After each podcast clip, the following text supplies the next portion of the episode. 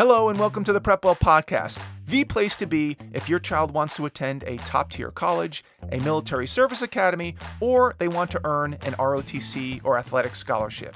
I'm Phil Black, your host, and my job is to prepare you and your child for this amazing journey. So sit back, buckle up, and prepare to out-prepare. Hello, friends, and welcome back to the PrepWell Podcast. I hope you had a restful holiday with family and friends, and that you have a fun New Year's Day planned. In today's episode, given that it's the end of the year, I wanted to do a high-level review of the current admissions landscape to make sure that you're focused on the right things, because the process has changed quite a bit, especially over the last 2 years or so, and I want to make sure that you're putting your time, your money, your resources, and your energy in the right places. Now, if you're an avid listener to this podcast, some of these things will sound and should sound familiar, and that's by design, because we all need constant reminders of what's going on out there so that we can make course corrections if necessary. One caveat before I get started is that this advice matters more for students targeting selective programs, be they academic, athletic, or military, where there's a lot of competition. That's not to say that the advice isn't relevant for students with less ambitious goals. It's just not as important. In other words, if your child is shooting for a top 20 or 30 college or university, out of state, private, liberal arts, or they're considering service academies like West Point or the Naval Academy, or for an ROTC scholarship, or they're interested in using athletics to help them get into a high academic college, then these issues will be very relevant and very important. If, on the other hand, your child is tracking to go to a state school or a local community college or a less selective private school, these issues will still be important, but likely won't be the difference between getting accepted and not getting accepted. So the factors that I'm going to address today are, number one, grades, number two, SAT and ACT, number three, AP exams, number four, extracurricular activities, number five, writing, number six, finance, and number seven, demographic priorities. These are the factors that I talk about every single time I have a private consultation with students and their families. We do a deep dive into all of them over and over again because they have become so important. And of course, these are also the hot button issues that I address every week in my online mentoring program called PrepWell Academy, because they need to be repeated over and over again. Let's start with grades. It used to be that grades, in combination with the rigor of the classes that you took, were the be-all and end-all of what colleges cared about. Colleges wanted to know about your transcript. Colleges wanted to see how students performed day to day in the classroom over an extended period of time. Grades, GPA, weighted classes, honors and AP classes, these were all a big deal. They would, in fact, set the tone for the rest of the application. Well, times have changed. Yes, grades and transcripts are important, but not as important as they used to be. Why? Well, since COVID hit, and many schools around the country shut down for 2 years, the grading systems were thrown into complete chaos. You may recall that some schools decided not to give grades at all, or they converted classes from grades to pass-fail, or they simply gave everyone A's, or they allowed students to take as many tests as they needed to get up to an A. Homework was canceled. Teachers allowed students to do as much extra credit work as they needed to get their grade up to an A. There was no consistent practice among high schools across the country for handling grades. So grades, quote-unquote, became a very dubious metric for academic performance. Colleges couldn't tell which A's were real and which A's were part of systemic grade inflation. And although COVID has since passed and schools are back to normal, the grading systems have not necessarily returned to their pre-COVID days. In short, many colleges no longer believe that grades are the best measure of student academic performance. They're important, but they don't hold as much weight as they used to. I talk to students all the time, And I can't think of the last time someone didn't have a 4.2 GPA or greater. Now, obviously, I'm talking to a very narrow demographic, but this is the demographic that applies to the most selective schools. Is there really a difference between a 4.2 and a 4.3 and a 4.5? Not really, not anymore. Basically, most of the students who will apply to these schools and these programs will get all A's or nearly all A's. And I feel bad for the students who are working extremely hard to get these grades when others are not, or they don't have to, because those students aren't getting as much credit as they should. So the bottom line is that grades are still important, but they have become, to some degree, white noise at a lot of the high academic schools. They expect most applicants to have a 4-point-something GPA, and they aren't overly impressed. So keep working hard in school, but don't overestimate the value of your straight A record. Grades are still important, but not as much as you think. There needs to be more. And speaking of more, let's move to the SAT and ACT. Because of the widespread adoption of quote-unquote test-optional policies across the country during COVID, where you were no longer required to submit an SAT or an ACT score, many people assume that SAT and ACT scores have lost their luster. Colleges must not care about these scores anymore if they're still optional. Otherwise, wouldn't they have reversed the policy by now? Well, except in some very specific cases, no. They have no incentive to reverse this policy. In fact, colleges have grown to love the test-optional policy for reasons I don't have time to address here. But just because they love the test-optional policy doesn't mean that they don't care about your SAT or ACT score. In fact, many think it's quite the opposite. Many colleges care, maybe more than ever, about SAT and ACT scores. Again, for most demographics, especially in light of how much less credence colleges give to grades, as we just discussed. If colleges can't trust the grades on the transcript to reflect true academic performance, and they don't have an SAT or an ACT score because it was optional, how can they possibly differentiate the high academic performers from the less high academic performers? Staring at 10,000 applications from students who all have GPAs between 4.1 and 4.6 and no SAT or ACT scores is a colossal waste of time. They have no idea what they're looking at. They have no idea how to separate the wheat from the chaff, and it's extremely frustrating. Everyone gets thrown into the same pool. So what happens? Only the students who submit strong SAT or ACT scores will end up separating themselves, and everyone else will be left in a pile of questionables. Obviously, if you want to be competitive at these schools, again, depending on your demographic profile, you don't want to be on the pile of questionables. If you're on the pile of questionables, the admissions officers have to assume that you either, one, were too lazy to take one of the tests, two, you didn't study and got an uncompetitive score, or three, you studied really hard but just didn't have the intellectual horsepower to do well on the tests. Is that the brush that you want to be painted with? I don't think so. The bottom line here is if you want to compete at the more selective academic colleges, the SAT and ACT tests are your friends. A strong score on one of these tests may be one of the few opportunities to prove your academic credentials. And while we're on the topic of opportunities to show academic strength, let's discuss AP exams.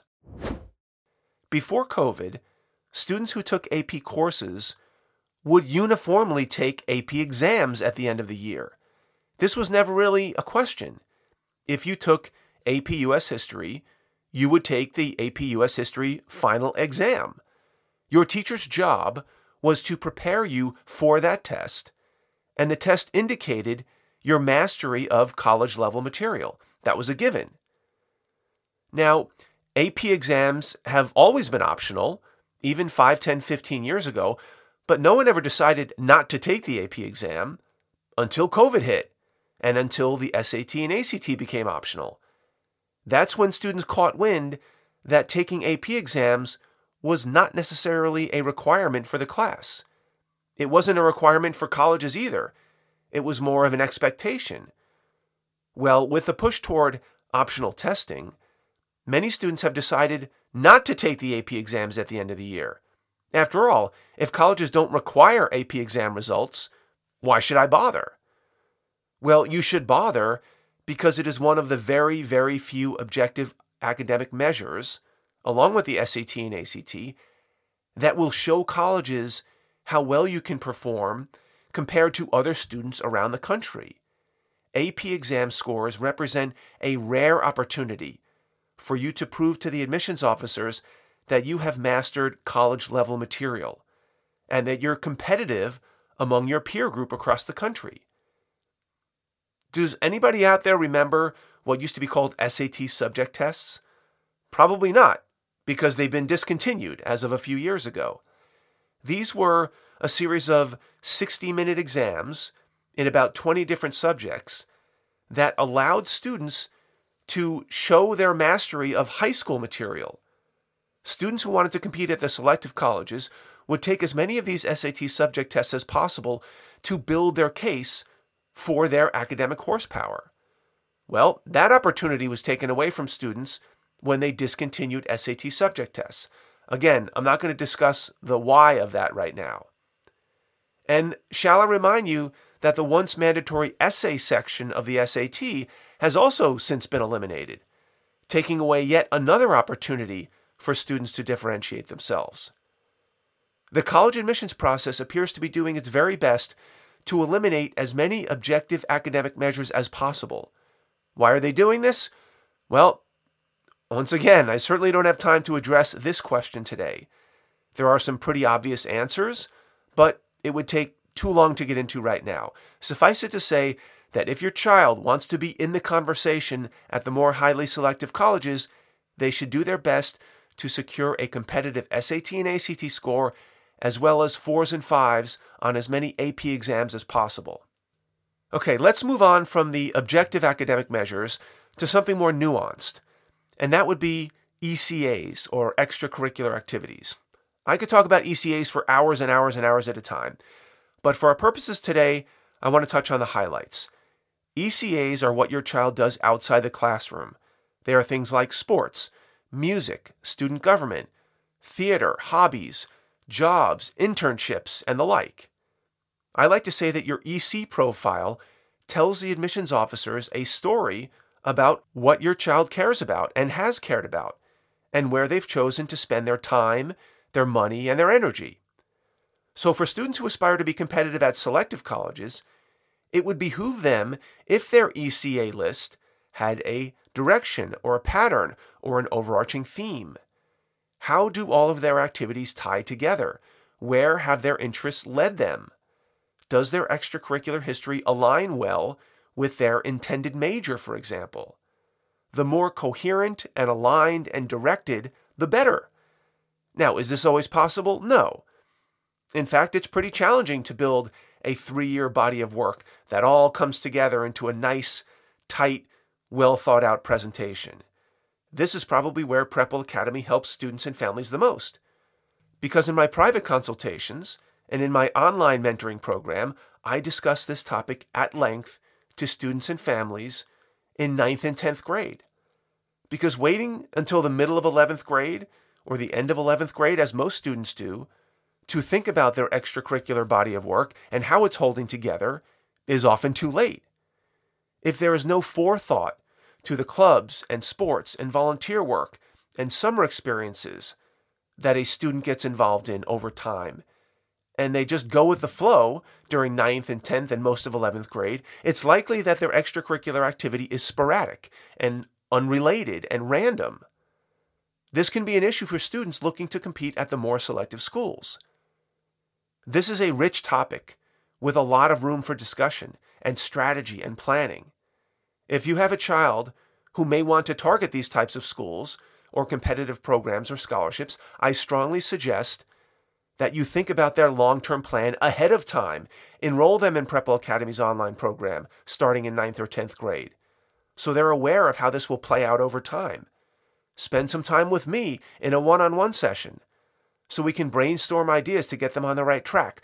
Do something, do anything other than ignoring this very important facet of the application. Because remember, even if your child gets excellent grades and gets a strong SAT or ACT score, and for that matter, 4s and 5s on their AP exams, there will be many other students who've done the same thing. And so the extracurricular activity list will be the next best place to differentiate themselves. Let's move on to writing ability. I've harped on this quite a bit over the last few months, particularly in episode 159, titled, Can Your Child Write a Coherent Sentence? So I'm not going to dwell on it here. In short, I've seen a marked decline in students' writing ability over the last 2 or 3 years. In some cases, it's pretty scary. I've received college essay drafts from students that I begin to edit that are 95% unusable. And by that I mean there are only a few sentences in a 1 1/4-page essay that could stand on their own with no corrections. The rest of the sentences are incoherent or run-ons or fragments, often riddled with grammatical errors, misspellings, subject-verb disagreements, and random parentheticals inserted all over the place. If this is news to you, please listen to episode 159 for a full rundown of what I've been seeing of late. Suffice it to say that writing ability, and in particular college essays, are yet another area where your child can separate themselves from the crowd. Great writing can very easily be the deciding factor from a sea of students with similar GPAs and SAT scores and extracurriculars. Unfortunately, there's no quick fix for this. It's difficult to turn a rising senior whose writing skills are lacking into a strong writer in a matter of a few months before their applications are due. So this is one of those things that needs to be addressed early in the process. Another reason why I start my online program in 9th grade, because if students and families don't recognize gaps like this early enough, the window will close quickly and you'll be out of luck.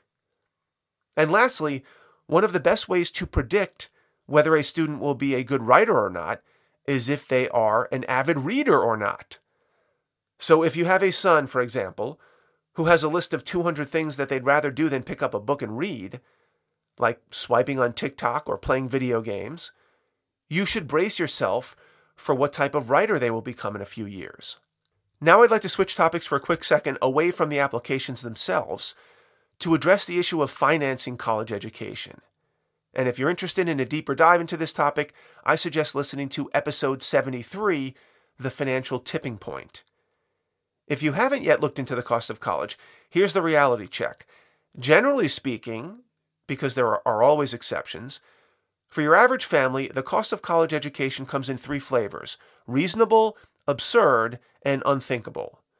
In the reasonable category, a community college, local junior college, or some state schools may cost between $0 and $10,000 a year. Then as we move up the chain to the absurd category, we will find selective in-state colleges and universities that ring up at close to $50,000 a year. And then we ratchet up to the rarefied air of Ivy League schools and most other selective, private, out-of-state liberal arts colleges, and we're in the $90,000 to $100,000 a year category. In case you missed that, let me repeat it. The cost of a college education in the next few years will fall into roughly 3 categories: $10,000 a year, $50,000 a year, or, wait for it, $100,000 a year. And there's very little in between these buckets. Let that sink in. Now, of course, these costs assume no need-based financial aid, no merit aid, and no athletic scholarships, just the sticker price. So yes, there will be exceptions, but don't let your perceptions of the cost of college, or what you've heard from your neighbor, or seen on Facebook, or talked about in the break room, be clouded by these exceptions, because who knows if you'll be the beneficiary of one of these exceptions. The biggest exception comes in the form of need-based financial aid, and that may be realized if your family makes less than, say, $180,000 a year in W-2 current income. If that's the case, and you're looking at schools with extremely generous need-based financial aid packages, then the tuition, room, and board numbers may get a little bit less scary. However, if your family makes more than $150,000, $175,000, $180,000 a year in W-2 current income, chances are these full freight costs will be pretty close to reality. And I'm going to stop here because there's so many particulars that drive these numbers and these issues. It does get hard to generalize. But the bottom line is this: understand what lies ahead. Be aware that college prices have gone through the roof. And if you make decent money, there's really nowhere to hide. Now, there are ways to get around this issue of cost: applying to service academies, which are free, applying for ROTC scholarships, which pay the lion's share of the cost of college, getting a legitimate athletic scholarship, which often pay for all 4 years of college. But these scenarios are rare, and they need to be prepared for well in advance. These are not options that you decide you want to pursue the summer before your senior year. It takes planning and preparation and knowledge and strategy. And lastly, demographic priorities, also known as institutional priorities.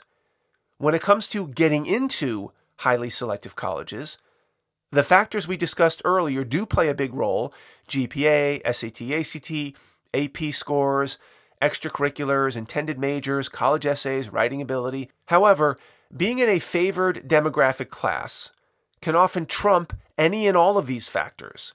What do I mean by that? These days, colleges and universities are under extreme pressure to meet certain institutional or demographic priorities dictated by their administrations. These priorities include admitting students from very specific communities or backgrounds.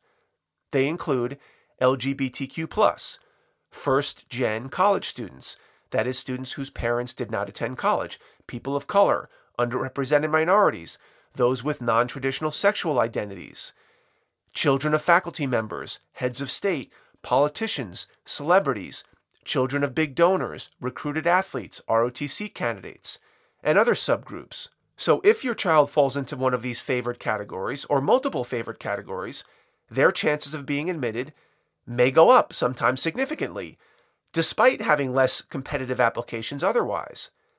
If, on the other hand, they are in a disfavored demographic group, a low priority group, their chances of admissions get even dimmer. So in order to manage your child's expectations, you may want to size them up early. Think about whether they are in a favored or disfavored demographic, and consider how this might impact their chances of admission to the most selective colleges and universities.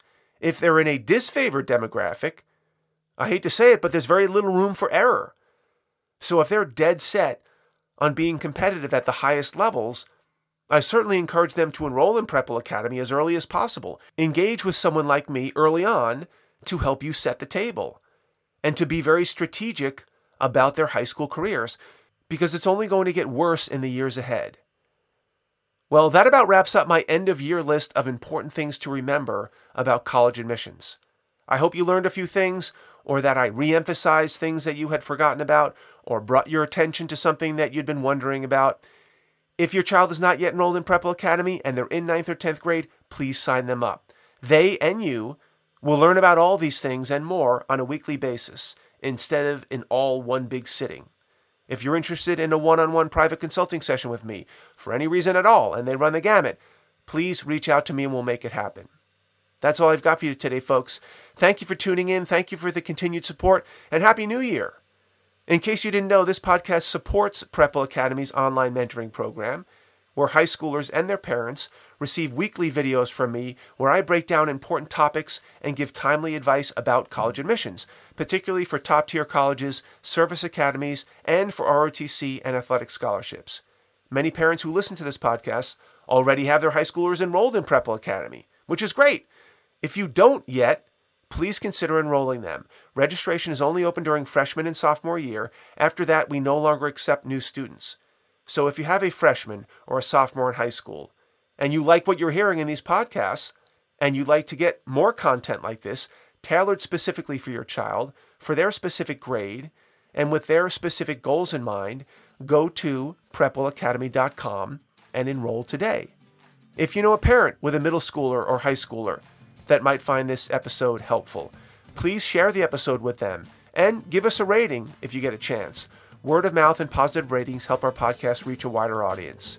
Of course, if you have questions, comments, or an idea for an upcoming episode, please reach out to me by email, DM me on Instagram, check out our blog, Facebook page, connect with me on LinkedIn. I would love to hear from you. Until next week, goodbye, good luck, and never stop preparing.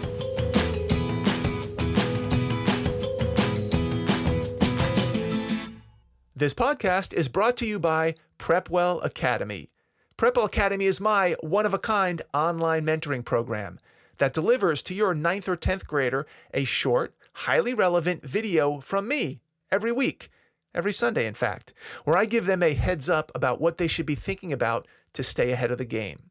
To get these valuable lessons into your child's hands, please head over to PrepWellAcademy.com and enroll your child today.